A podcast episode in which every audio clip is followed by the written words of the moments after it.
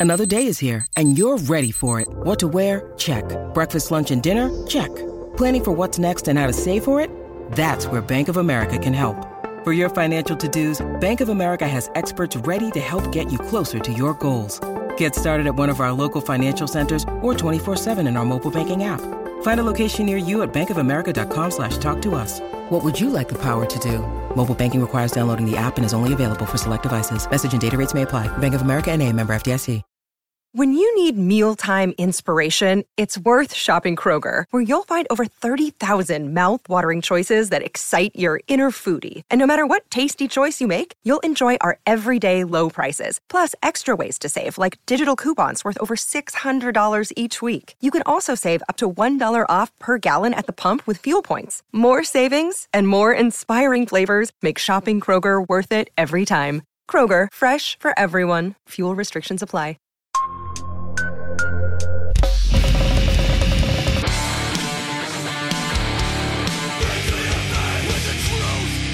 Welcome to the Punk Rock MBA Podcast. Guys, thank you very much for making time for this. I know it's a, a, a busy night for you, so I really appreciate you joining me tonight on the eve of the release of your new EP. Thanks for having us. Yeah, thanks. Well, so I guess tell us about the EP. You know, it's coming out in hours. I guess it's just technically one song left. one song left, and then the this entire record has been released. Well, you really Um, you, you really undersold it. Yeah. Yeah, well, you know, you gotta you gotta undersell it these days. Um, well, yeah. So the album, the album technically drops at uh, nine o'clock tonight, and over the course of the year, we've been progressively releasing this album as a, a succession of EPs, and so we're rounding out the final EP and putting it into a collection of all the music, which is Echo, which is out tonight. Well, I, I know you've gotten this question a lot, but I, I'm curious. Tell me about the strategy of doing that rather than you know the traditional sort of album release cycle that people would have done in the past. Um, well, we've talked about wanting to release EPs or release an album in the form of EPs for like several records now. Um, and when we signed with SharpTone, they were actually pretty excited about the idea of just releasing music, you know, every few weeks throughout the course of the year. And it also it, it gave us sort of a little bit more, I feel like, creative freedom in a way to sort of work on smaller projects and maybe push the boundaries a little bit on you know, something like an EP that doesn't necessarily freak your whole audience out if you do something that's radically different. But yeah, and then, you know, the joy of being able to work with somebody like Derek Hess on a multitude of EPs rather than just, you know, sitting on songs for a year and a half and then, you know, just one piece of art for the uh for the album or whatever. So were these songs all were they all written and recorded ahead of time, or were they kind of done as they were released, or how how's that go? Uh no, we just worked one EP at a time. And for the most part, the songs were released pretty close to chronologically how we wrote them, give or take a couple. Got it. And d- so, do you feel like that was, or I guess, well, how how does that compare to what you're talking about before of kind of having a year and a half or two years where you got to do this one big thing? Having done it this way now, how do you feel about the difference in creative process? Uh, I think it was definitely more work than we anticipated.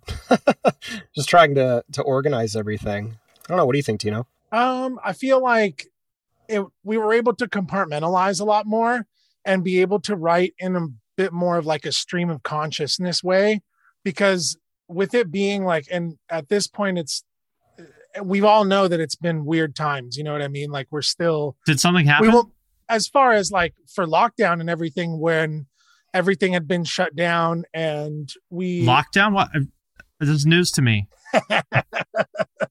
so you know it's it's just kind of like it's the same story that we all had but with touring taken off the table and a lot of unknown more than known what we knew was writing music so we kind of turned to that and being newly with SharpTone we were kind of like well how are we going to like keep keep the conversation with our audience going during a time where none of us know what's going on with anything other than we know that we can be here at home and write songs and work on music and and do that and and we'll even produce it ourselves. And you know if all the studios are shut down we'll record it all ourselves. And we really like i guess challenged ourselves to come through with some very like authentic us music that then was kind of like yeah let's keep the communication going. Let's keep releasing these eps let's keep releasing these songs because as aaron said it almost happened as they were being released was kind of chronologically how we were writing them and kind of how we were i guess experiencing life which then translates into our art. Did you change anything I don't know if it's not based on feedback necessarily, but is there anything that you think you did differently based on, like, say, on EP number three, based on what happened with EP number one? No, well, maybe to a certain extent, but I think with each EP, like, we think of it kind of like how it was kind of told, uh, I guess, as it was released, as like the first one was very like introspective and like we were really kind of like figuring things out. We didn't know. We had just been shut down and locked down and we're like writing songs about obsolete and about uh anchor and about you know timeless and kind of like a certain feeling or vibe. And as we kind of completed that the shift went to a darker more angry more emotional more visceral vibe. And then as we got out of that we're like well shoot man we can't live in the darkness forever you know? We can't just you I, I don't know. There's only so many songs you can write about hurt and sorrow and i mean shit i don't know. I guess for me personally but then it was like for the for the third one we wanted to kind of move forward. Like how do you move forward out of like the the depths of how you feel and how like how i guess like your your mental understanding of everything? Like how do you understand what you just experienced when you've been to the bottom of a dark hole. You know what I mean? Like, how do you change from that? And that was kind of like the third one that I think really bridges the ethereal and the heavy, which is kind of what the first two were. So it was kind of on purpose, but it was as we were working, we were realizing, wow, we're really creating like these different feelings of how we're actually feeling. And then when when we're faced with like moving moving on and moving forward from those feelings, how do we feel after that? And it's kind of like that i guess it's that journey and our fans got to experience that with us step by step all year really which given any other year i don't know how that could have happened if we all weren't you know sitting around and, and needing needing something real needing something like visceral. It feels good to actually for us personally to finally have like a, the piece of work that reflects where we were and like almost like kind of scary journey at the time because everything was everything was changing at all, at all times and yeah. nothing felt safe. And so we were like, shit, what does feel safe is music. And what does feel safe is working on this stuff. And if we can't hang out on the tour bus where we normally do and write music in the back lounge, well, let's turn a Zoom and a Twitch room into a hangout and like, you know, make it fun and make it feel like it's how it would be because normally when we're making music and we're in the studio we're having a good time. We're enjoying ourselves. It's it's super sick you know what i mean to be able to actually find like record stuff. So now it just kind of like open ended it a little bit longer than uh than what it would have been had we had like a time frame in a studio or something like that. So the project felt a lot big grander i guess because the scope was over more time. Uh, I want to ask about self-producing, um, sure. which I'll see if he can join us for that. But you guys, yeah, he's the he's the genius. Yeah. well, you can maybe do your best to to. Well, actually, yeah, I'll, I'll, I'll ask. Um, yeah, well, let's just talk about that. Um, so you guys have worked with a lot of you know big producers, you know Joey and Bendeth, and you know like big producers, big budgets, like great studios, all that stuff.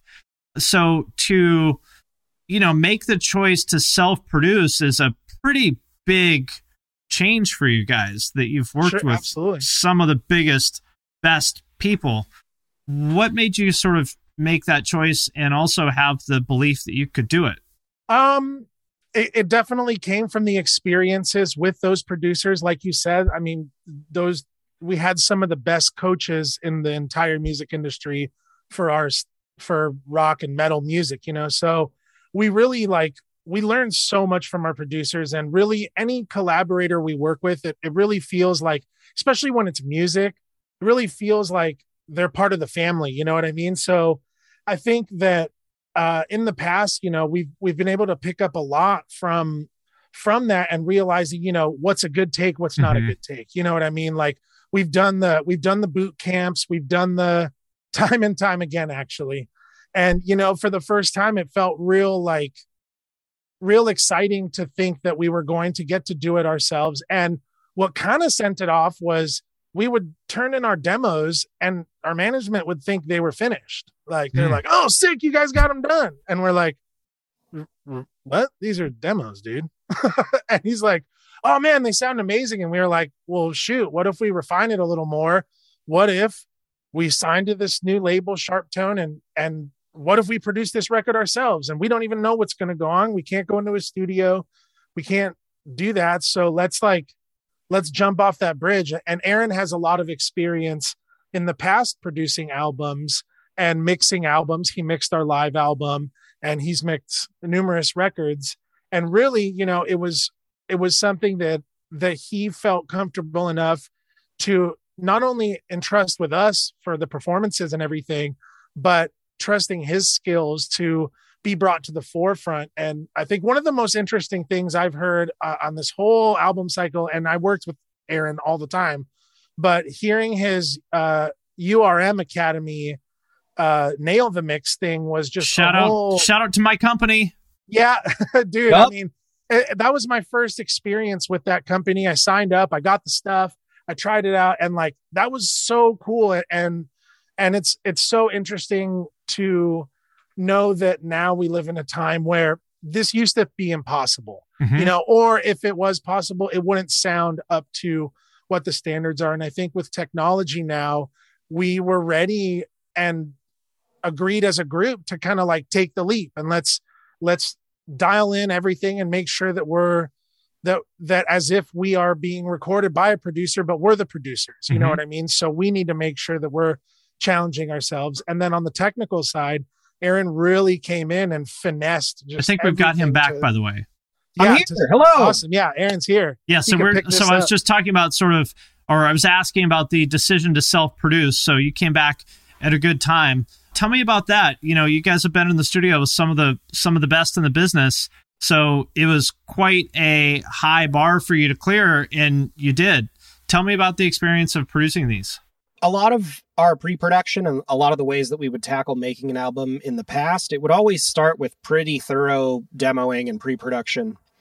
Uh, when we got Which the- not everyone does, by the way. Lots of people show up at the studio with nothing recorded. So that's It is. It is very true. Yeah. Um, and we have a lot. You know, basically, we're all DAW guys. Like we're all sort of handy with Logic, and we can create demos and send them to each other and whatnot, and work off templates.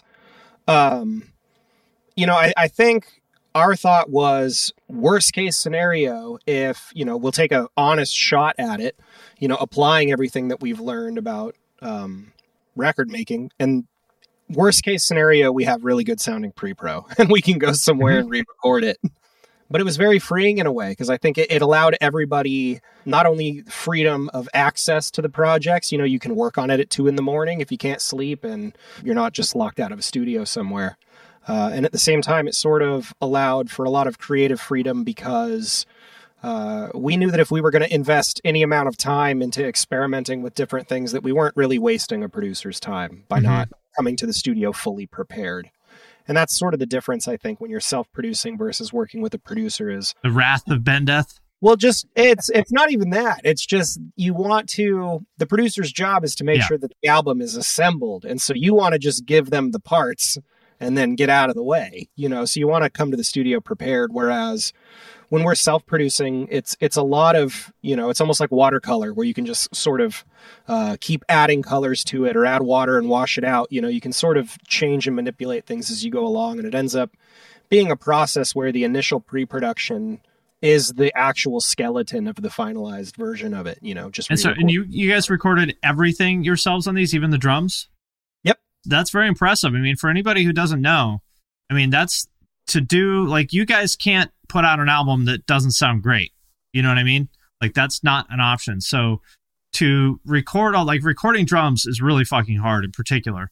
So, you know, the fact that you guys were able to do that is really really impressive. Like I I didn't know that you were that good. Like honestly, I like I'm I'm super impressed. Thank you so much. I feel like with the tools and technology now, I mean, because we were forced to stay at home in our apartments and work on stuff, I dug into all the different drum softwares and I got it hooked up to my Roland E kit and I I I kind of made an album in the future. You know what I mean? It, like for a drummer that's like traditionally traditionally taught in the sense of like, you know, you got to it's the room and it's the this and it's the that yeah. and it's like well, what if you're in the future? And what if you can't access these places? What if you can't do all this?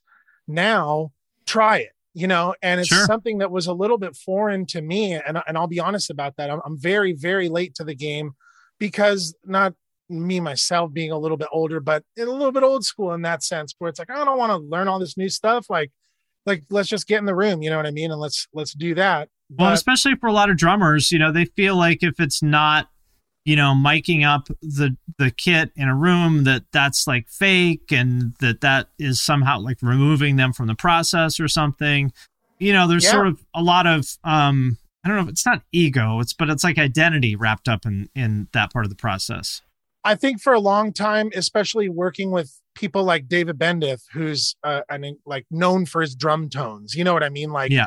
That was something that I hyper focused with him so hard. Another another big one, Josh Wilbur. You know, yep. a drummer known for his drum tones, known for his drum mixes. Like being able to work with them, and then you know, if we had the access to everything that we would have wanted to do. Uh, we would have gone in, you know, my DW, I would have brought in all the snares. I would have brought in everything because that's part of the fun. But because through necessity, it was forced to be stripped back. I had to check the ego at the door. I had to check everything at the door and be like, yo, you're here. You need to learn this and understand this. And thankfully, Aaron really helped me through a lot of that. And, you know, we really, with a fine tooth comb, which I've, I've also never done in my life, really dialed in the drum tones or anything because you do that. You trust the producer for that. You know, yeah. you get your kit in there, you're paying for the 35 microphones and they're all from Europe and everywhere yeah, right, else. Right, you know what right. I mean? Like, they all have names you can't pronounce. Yeah, yeah it's like it's like you don't hit them. And, and I feel so grateful to have had those those processes and and to learn all that. But at the same time, if that if that's not there, how are we going to make music? How are we going to write? And so for me, it was just like a, a fun and interesting, challenging experience to like check the ego at the door and let's just do this. We got a record to make, we got songs to write. Uh, make sure I have all the pads for my bells and my and this and that, and making mm-hmm. sure that it was true to how I play and how I perform. And it was a fun process that I would totally do it again. You know what I mean? It was it was super empowering to get to do that because again, like I said, a lot of that's left up to the producer. And a lot of that's that's why you go there is they have the ear, they have that sound. Like I like to hit things hard, and I, I it was only until the last five years that I even thought of drums as like a musical instrument. You know what I hmm, mean? And mm-hmm. playing it musically and using different percussive instruments and sounds and uh, rhythms and stuff like that. So it it was a it was a fun process, and through it all, we got to be so meticulous that I mean, we love what we came out with and it still like blows our mind that it sounds as good as it does knowing that some of it came from being recorded on a 2012 macbook Right. You know what I mean? Like, hey, dude, people made crazy. great records on shittier equipment than that, you know? Yeah, absolutely. Yeah, totally. So well, it was just Aaron, what were what were some of the most challenging parts for you as a producer? Um, to be honest, it, I wouldn't say there were tons of challenges. I think there was so much um creative symbiosis between all of us and between what we all sort of were excited by as we're writing these EPs and songs. Probably the most challenging thing is getting everybody together on a Zoom call and then having Zoom not crash. Honestly, some of the most challenging um, that was probably some of the most challenging things was was how streaming and routing audio and things like that go. Um, but as far as the actual creative process, I wouldn't say it was tremendously challenging. If anything, we were just really excited off what everybody was bringing to the table, and um, there wasn't even a lot of friction. It, it's not even a, it, like an exciting story to tell. And right. like, oh, was, so there was so much tension and friction, and you know, from like, that came come, came the fire. Like those documentaries from the '70s where they show everyone. There's a montage of the band in the studio, like chain smoking and wiping the sweat off their brow, and you know, pacing in the parking lot. No, it was it was honestly it was just a lot of fun, and there was a lot of um, genuine excitement when anybody would come up with something that would make all of our ears perk up, and just those moments of pieces becoming greater than the sum of their parts when you hear a melody and a counter melody or a rhythm or a lot of the songs we would have just very basic demo MIDI drums to um uh, to structure them out, and then Tino would actually send his drum tracks, and it would just bring so much life to it and I feel like everybody got to really put themselves and pour themselves into the work of creating it themselves. I think there's something special about being the person that also, you know, pushes the button and everybody did that and everybody uh, came to the table. So I don't, I, I don't really know what the what the biggest challenge was other than the than the tech, you know. Well, it probably speaks to your experience as a band because a lot of bands would not be able to pull this off for for various reasons. Like for one, just the lack of you know knowledge and skill. But for a lot of people like they need a producer to drive the process and tell them what to do. And you know you leave it it's like you let the kids eat you know, pick what they want for dinner and they're going to choose ice cream. And so they end up like spending forever and with a bunch of self-indulgent bullshit and songs that are too long and blah blah blah all those things the producer is there to kind of help you avoid. A lot of bands would kind of fall into that. So i, I think it says just a lot about your maturity as as musicians that you you know didn't go down any of those paths.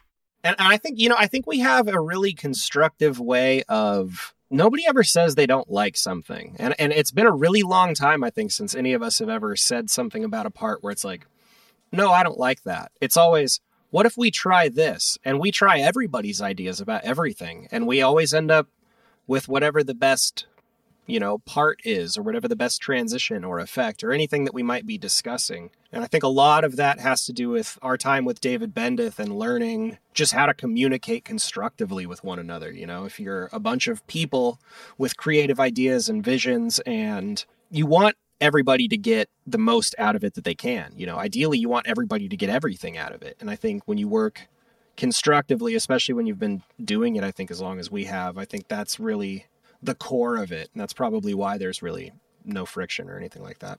Hey, you. Do you have any plans this year?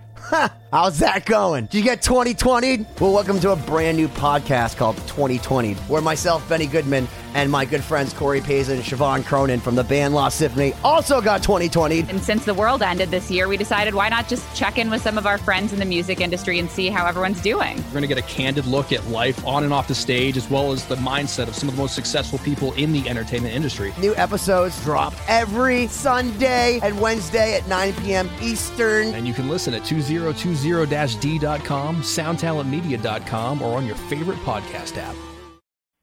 Hey, this is Steve Choi, host of the Musicians Guild podcast, part of the Sound Talent Media Podcast Network. Within the four walls of the Musicians Guild, we'll be discussing the habits, idiosyncrasies, experiences, and general psychology of my friends and peers, all involved with music in various capacities. Listen and subscribe at soundtalentmedia.com. But first, I want to thank DistroKid for sponsoring this episode of the podcast. If you're not familiar, DistroKid is a digital music distribution service that musicians use to put their music into online stores and streaming services. So, in plain language, if you have ever wondered how to get your music on iTunes, Spotify, Apple Music, YouTube Music, Amazon, Deezer, Tidal, and many, many more, there's like dozens and dozens of different streaming services.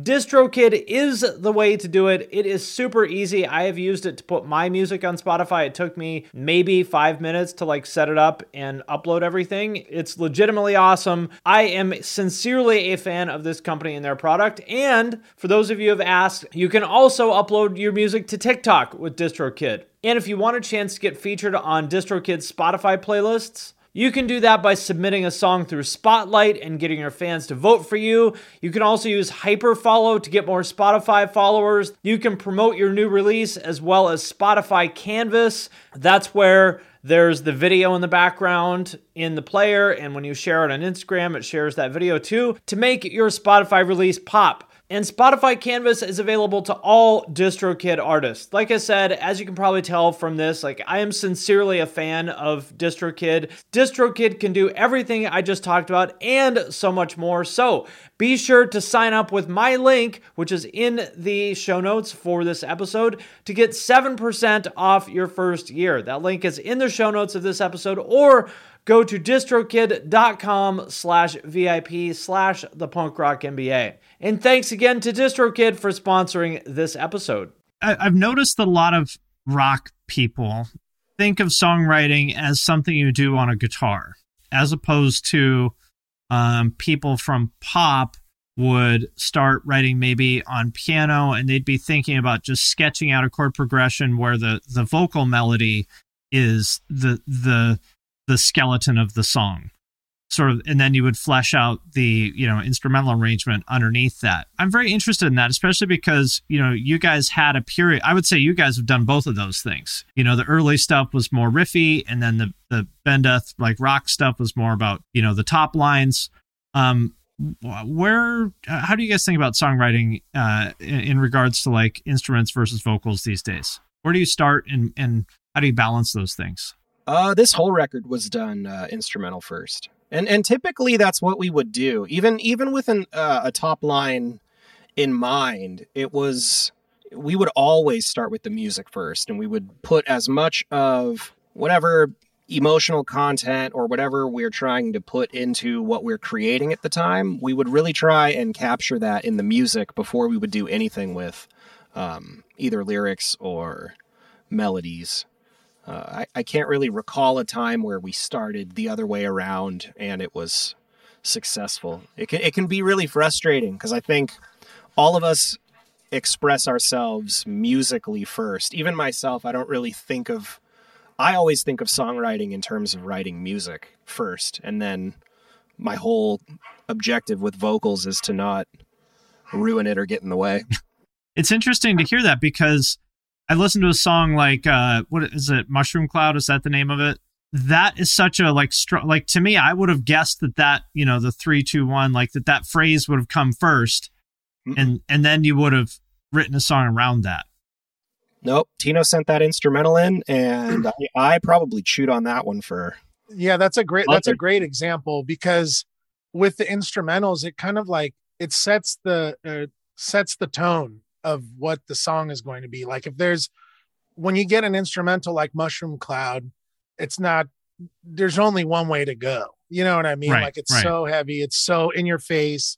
It's kind of like it, it kind of sets this sets the stage really for what the lyric is going because you know that's what really between the music the dance between the music and the lyrics is really kind of like what moves the song along and because we think of it that way like how the stage is set at the beginning of what the song is going to be about that kind of lends itself to those moments and i'll never forget when ap sent over the his demo back with those lyrics and i fucking lost it dude i was like Yeah, it's "That is great. It's genius." i was like oh my god dude are you how did you even i was like That's why I'm so surprised to find out that it was written I was instrumentally like- first. yeah, I was like, A, are you okay? Do you need to talk? B, holy shit, dude. Like, this is like, how did you even come up with that? And, and, and just like that, he is like, it's just a, it's a fucking atomic bomb. Like, that's what I feel is I feel like I'm going to explode. And it's, and that, I think that's the really cool thing about our music is it starts at, it starts in one place and really develops somewhere else, which is really cool because you can you never really know and that's kind of the fun part of writing songs and writing them at a certain point in time and and encapsulating that because it becomes something seriously special Well, you guys, you know, you're you're 12 years into this thing now, I think, which is Yeah. a while. You know, I still think of of Mice and Men as a newer band because I'm old. Um, but you're not, you know, you at all. Uh, Well, and, we're and old too now. yeah yeah the band has changed a lot, you know, but it, it it feels like you guys are um very comfortable with who you are now. Yeah, thank you I- yeah. You know, I, I, I honestly, I think it's just you do something for so long a certain way, and then you're forced to kind of stop and retrain your focus and retrain your perspective. takes exercising a lot of gratitude, I think, too. You know, um, it's a it's a joy and a pleasure. I look forward to it every time we get together to work on music because I just know something cool is going to happen and something's going to excite me and something's going to um, give me that same feeling I got playing with my first band, you know, with my friends in the garage. And this was very, this was as close to making music that way, I think, as you could get because it was just the four of us, you know, it was the four of us just in a digital garage. There was nobody telling us what was going to be good or not, but it was, I think, sort of an exercise in not only refining our decision making with songwriting and where to take our creative like our creativity but you know it was just it was just writing songs just writing songs about Yeah. what we were going through Do you guys do you see yourselves doing things this way in the future, or are you going to go back to a studio, or what do you think? i'd like to get back with the boys tbh you know zoom is Yeah, nice sure. it's it's it's nice to know that we could do this but i could definitely see us doing this but in person I mean, You know, wh- because when- up, up, up until a few weeks ago we hadn't seen each other in since february 2020 oh wow, Yeah. So, I mean, we made this whole thing without ever seeing each other. wow. Being in the same room. Yeah.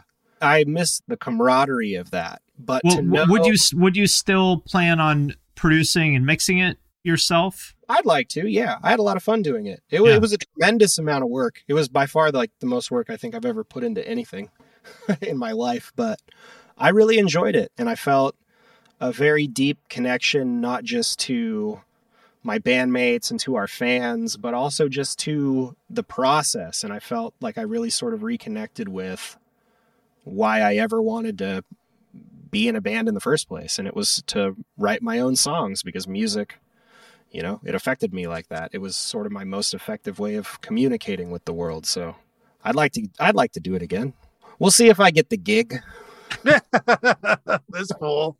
Yeah, right. No, dude, hell yeah. It was such a cool process and, and out of necessity, you know what I mean? And I think knowing that we can do this is it's pretty insane, you know, and it and it came from like you were saying earlier, it came dude, we paced around parking lots and everything, you know, we've we've experienced a lot of that together, you know, and we've gone through those struggles together. And and I think because of that, we are able to communicate better, be more mature about things, you know, be more um, constructive and channel our energy into what is actually important as opposed to like super nice surroundings or like you know Yeah. a super nice studio or or what's for lunch or What they you have know, in the lounge, yeah man it- it's like it, it it's so you kind can of pay crazy fucking but three grand a day. yeah, uh, dude. Can't wait. At the minimum, like Yeah.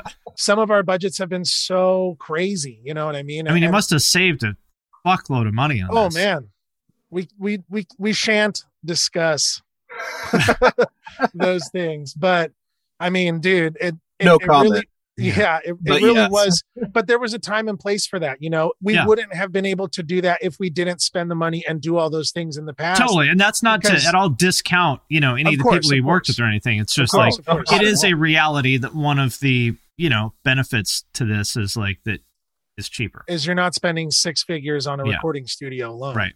Well, and even if we wanted to at the time, the place where we had done Earth and Sky had closed, uh, or had sold rather. Um, and at the time that we were starting, nobody was going to feel good about having other people in their home. It was like basically right at the start of the lockdown. So Right.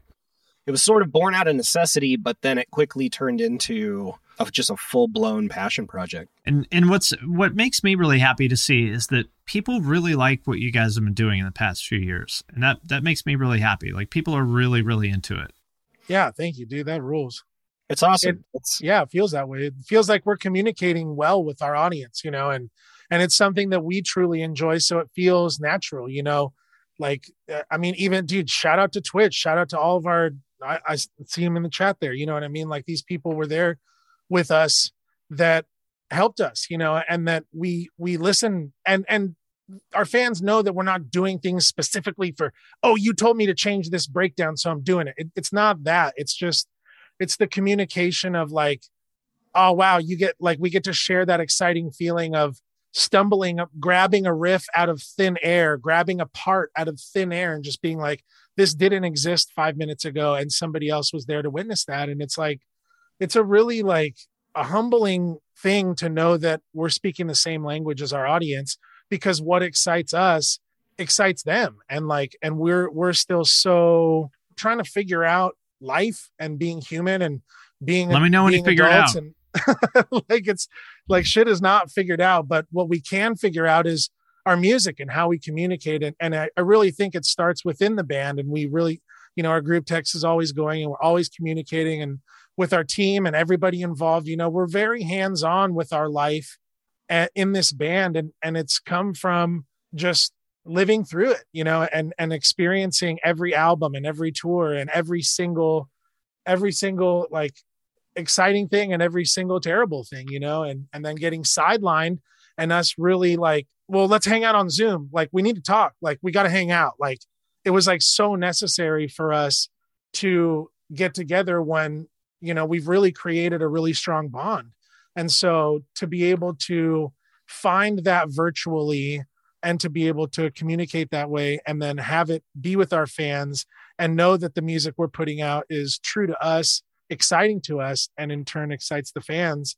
That's just dude that's everything man. Like the fact that we can still do that is incredible but it's because we listen too you know and we love and we're always listening to new music and always like having fun with our genre you know not our genre but like you know metalcore our genre. our genre but like you know metalcore's pretty niche you know what i mean? Like it's pretty like in its own vein and it's and it kind of changes over time and it's kind of fun to mature with it and to have fun with it and as cliche as maturing with it sounds we're we're in our 30s now you know well it would mean? be like, pretty what, sad if you were still the same person you were 12 years ago.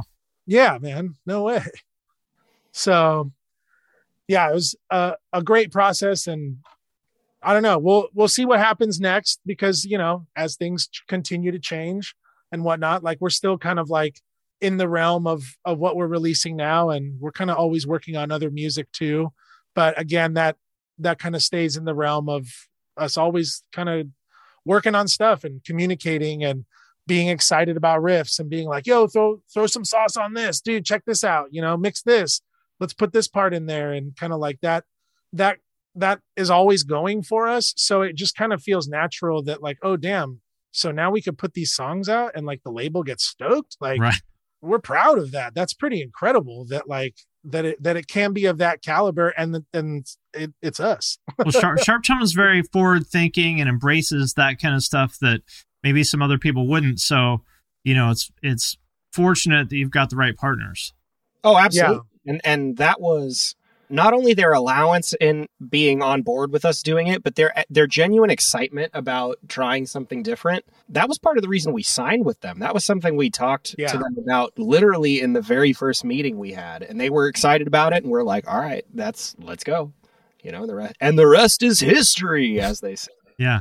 Well, I feel like all this pandemic stuff, from talking to the people I know and observing people and stuff, it really kind of put people into two camps. There's the one camp of of people, meaning you know musicians, who just sort of froze like deer in the headlights and just put everything they do on pause, hoping that stuff would go back to normal soon.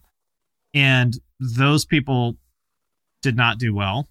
And then there's the second group of people like yourselves and everyone else that was like, all right, well, I guess this is the new normal for a while what are we going to do with this? And those people embraced it and tried new things. And I think a lot of people told me, like, man, 2020 was my best year. Yeah. I mean, you know, it's, it's kind of the plank in the middle of the ocean. And I don't really know what else we would have clung to. You know, for us, creating music is as therapeutic as it is necessary for us to feed ourselves and our families. You know, it was sort of the only thing we were going to be doing. You know, I think at the time we had some touring planned for the summer of 2020, but for the most part, everything got put on hold and we went to what we knew, which was let's create music, you know. And and there wasn't really a ton of expectations until we had sort of got towards finishing the first EP and we're like, all right, let's let's keep going. And I feel like every with every new EP came a new opportunity to try and work harder and to you know do more and to uh, sort of expand and expound on our own creativity and just sort of push our own boundaries and push ourselves out of our comfort zone. You know, it really made us like brought it back to basics of like what is this all about? Like what are what what are we here to do? Like are we here to go on tour and perform on stage and be entertainers or are we songwriters and are we writing about our life and are we like you know like what is it that we do and so it really kind of made us refocus where you know it seems like in modern day before 2020 which is going to be so crazy to say for the next 10 years i'm sure yeah. but pre then you know it was all about the tours and it was all about the fest and all about everything and it's just so do this and get there and fly here and do like it you know the touring schedule was pretty crazy because it was possible to overextend yourself and yeah. i think now you guys toured your fucking balls off from like day one dude yeah, I remember absolutely. in like 2010, was, I was like, "Holy shit, these guys are playing a lot of shows." Yeah, man. That's and that's always been a big mo. You know, like the the freight train's rolling. It's always going. We have always had tours booked. We've always had our years booked in advance. You know, we. But you're probably spending 10 months a year on the road. Uh, yep. I think which is 20, insane.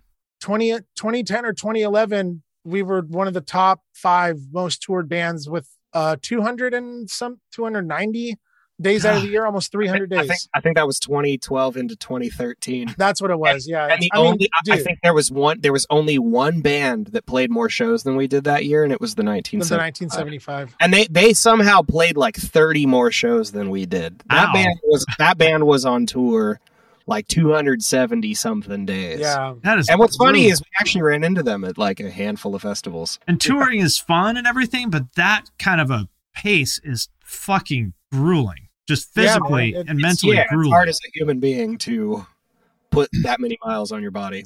We didn't realize that though at the time, you know, because we thought that's what it was. Like the the tools were the tool to get the album out there, you know, and to get everything. It was just different times and it felt it felt like if you if we weren't doing that, we were like hosing ourselves, you know what yeah. I mean? It felt like, oh shit, like if we're not if we're not on the road that many days out of the year, we're doing not only our ourselves a disservice, but our fans because we got to be out there. And it was so kind of like we're not um, playing that night. Somebody else is going to be playing. Yeah, yeah. And it was weird that it that it had taken a focus where realizing it was like, man, like that that that is some people's whole bag. You know, it, it is all touring. You know what I mean? And it is something like that. And so what happens if that goes away and it may not come back for years? Yeah. You know, and we were like, well, shoot, now it's back to basics. Like thankfully we we really felt like we would be one of the bands to come out of this no problem because we're always writing because we're always kind of like keeping the creativity going and we had signed with SharpTone uh, about what was it like four months before the pandemic happened? So we all had like a laugh like yeah we got him! Before everything shut down. And uh and, jokes uh, on you. yeah. But but ultimately it ended up being awesome. And uh yeah i mean it, it, it's sink or swim you know? And we because we've been able to hone our craft for so long and because when it when everything was kind of taken away it was like all right what what do we do best let's write some freaking metalcore bangers like yeah. let's have fun with this let's do all the things that we couldn't do before like write the crazy drum parts that most producers are like, dude, you don't need all that. Like the vocals are going, they're sending it. You know what I mean? And just from stuff like that to crazy sounds and t- removing parts and making stuff change. Like we felt like we were really in control of that, and our creativity was really flowing. Where you know, not not many bands, I guess, are able to do that in the same way. But I guess that's kind of what makes us special.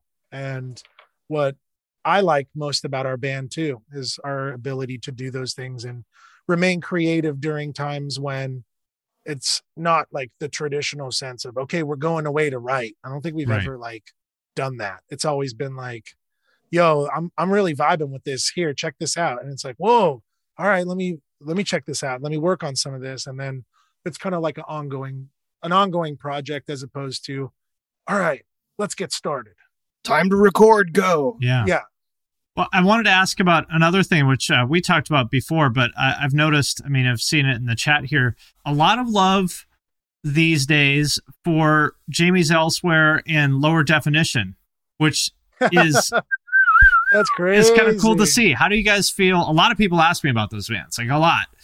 And how do you how do you feel about you know getting some love for the old days like that now? Old as shit, man.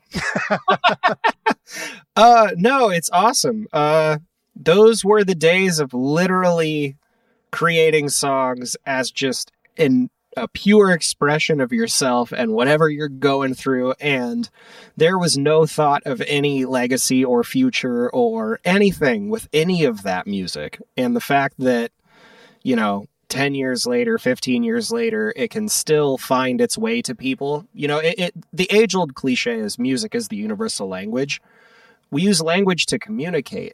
It, the fact that somebody can find a very um immature and honest and raw expression of yourself 10 years down the line it, it's it's like the closest thing to like a message in the bottle like finding one wash up on the beach you know and every now and again somebody somebody will come up and, and say something about it about like oh I, I just recently discovered this and it's a it's a trip.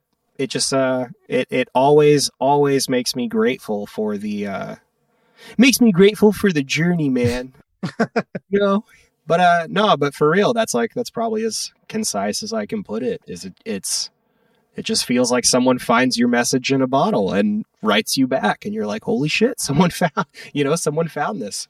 Uh because there was never i don't i don't know tino did you ever think about any future with any of it, it just and that actually goes back to what we were just talking about was wasn't it hurry up and record to hurry up and get on whatever tour you could to like get out there and get in the van and like get to the venue and, and Oh, eat yeah. cold shitty pizza and like but you played you know what i mean? You went out there and you you showed you showed what you were and what you had to offer and what this like hardcore scene was about because there's so many different like factions but you know what i mean? Like the stuff that inspired us made us want to get in a van and and hang out with our friends and work on music and and do all that and i think the fact that we're able to do that with bands from our like early early stages like lower definition was my band in high school that's from like early 2000s so like we're like super vintage and i remember handing out demos in the quad at lunch you know and people were like oh my god like are you guys like black metal or something and it was like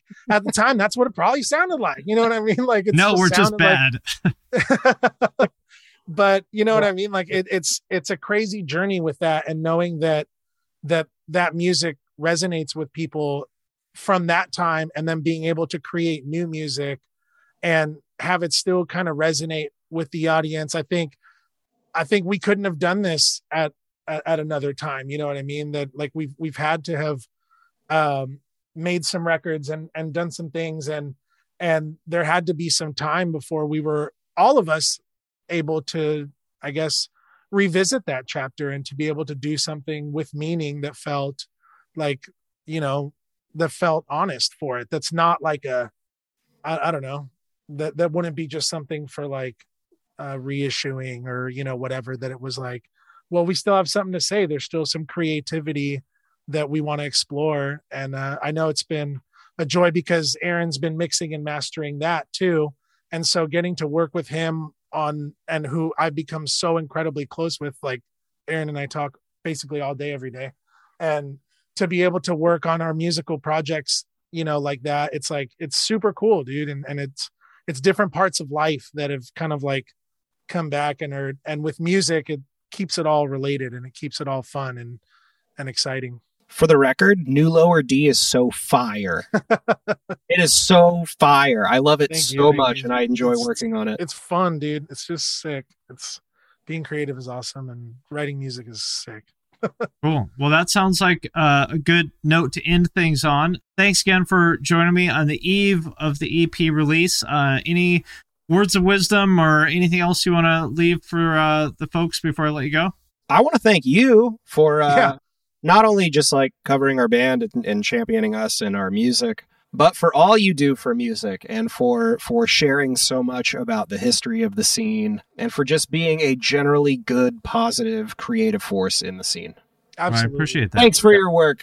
I yeah, appreciate seriously. It's it's a pleasure to have the interview and it's you know, it's a pleasure to have you along for the journey. You know, we've we've gotten to talk a couple times and you know, you've lived it, you've been there, we've been there. You know, we've we've kind of all seen it from our own ways of growing up and and being engaged, but like we love this music forever. You know what I mean? This it's not a phase, mom. You know what I mean? But like we're now old enough to where, yeah, no, we we said it wasn't, and we're still here. And it's something that's really meaningful to us to have people that are in our circle that that you know we enjoy talking to, that we enjoy hanging with, that know, you know, the history and that know like yeah back then in the early metalcore days and I, stuff I like forget that. if I told you this, but I I wrote I did a, a story for Substream like ten years ago when Jerry was the singer for five minutes. Oh my god. I remember you bringing something like that up, dude. yeah, That's awesome. So and you know that was ten years ago, and here we are. Yeah. So Yeah, man. Well, yeah, dude, thank you so much. And our album Echo is woo, it's about to be out. And thank you to your viewers for tuning in. there. all right, well, yeah, thanks to the viewers and listeners. good luck, and uh, talk to you soon. All right, my friends, that does it for this episode of the podcast. If you made it this far, thank you. Thank you for listening. We sincerely appreciate each and every one of you. If you want to help the show, there's a couple things that you can do. First of all, share it on social media. If you share it, tag us, tag Finn McKenty, that's me, and tag Deanna Chapman, that's a producer. Second thing you can do, if you really, really, really love us and really want to support us, you can support us on Patreon. There's a link to that in the show notes. You can leave a review on Apple Podcasts or wherever else you're listening to this, or you can do none of that. And you can just sit at home thinking about how awesome this podcast is. That works too. Again, thank you very much to each and every one of you for listening. We sincerely appreciate it, and we'll see you next time.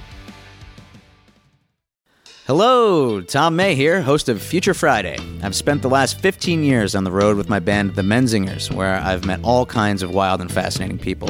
So I started a podcast. On Future Friday, I talk to fellow musicians about the moments that made them, their passions outside of music, and the curiosities that tie us all together. I've also talked to the likes of UFO researchers, magicians, soldiers, and documentary filmmakers, and I'm constantly searching for folks that can shape and change our view of the world. You can check out Future Friday wherever you like. Hey, what's up? My name's Lurk, and I'm the host of Lambgoat's Van Flip podcast. Every week, I have in depth conversations with bands from all over the scene, big and small. We also like to keep our finger on the pulse and showcase up and coming bands on the show as well. So come check out Lambgoat's Van Flip podcast.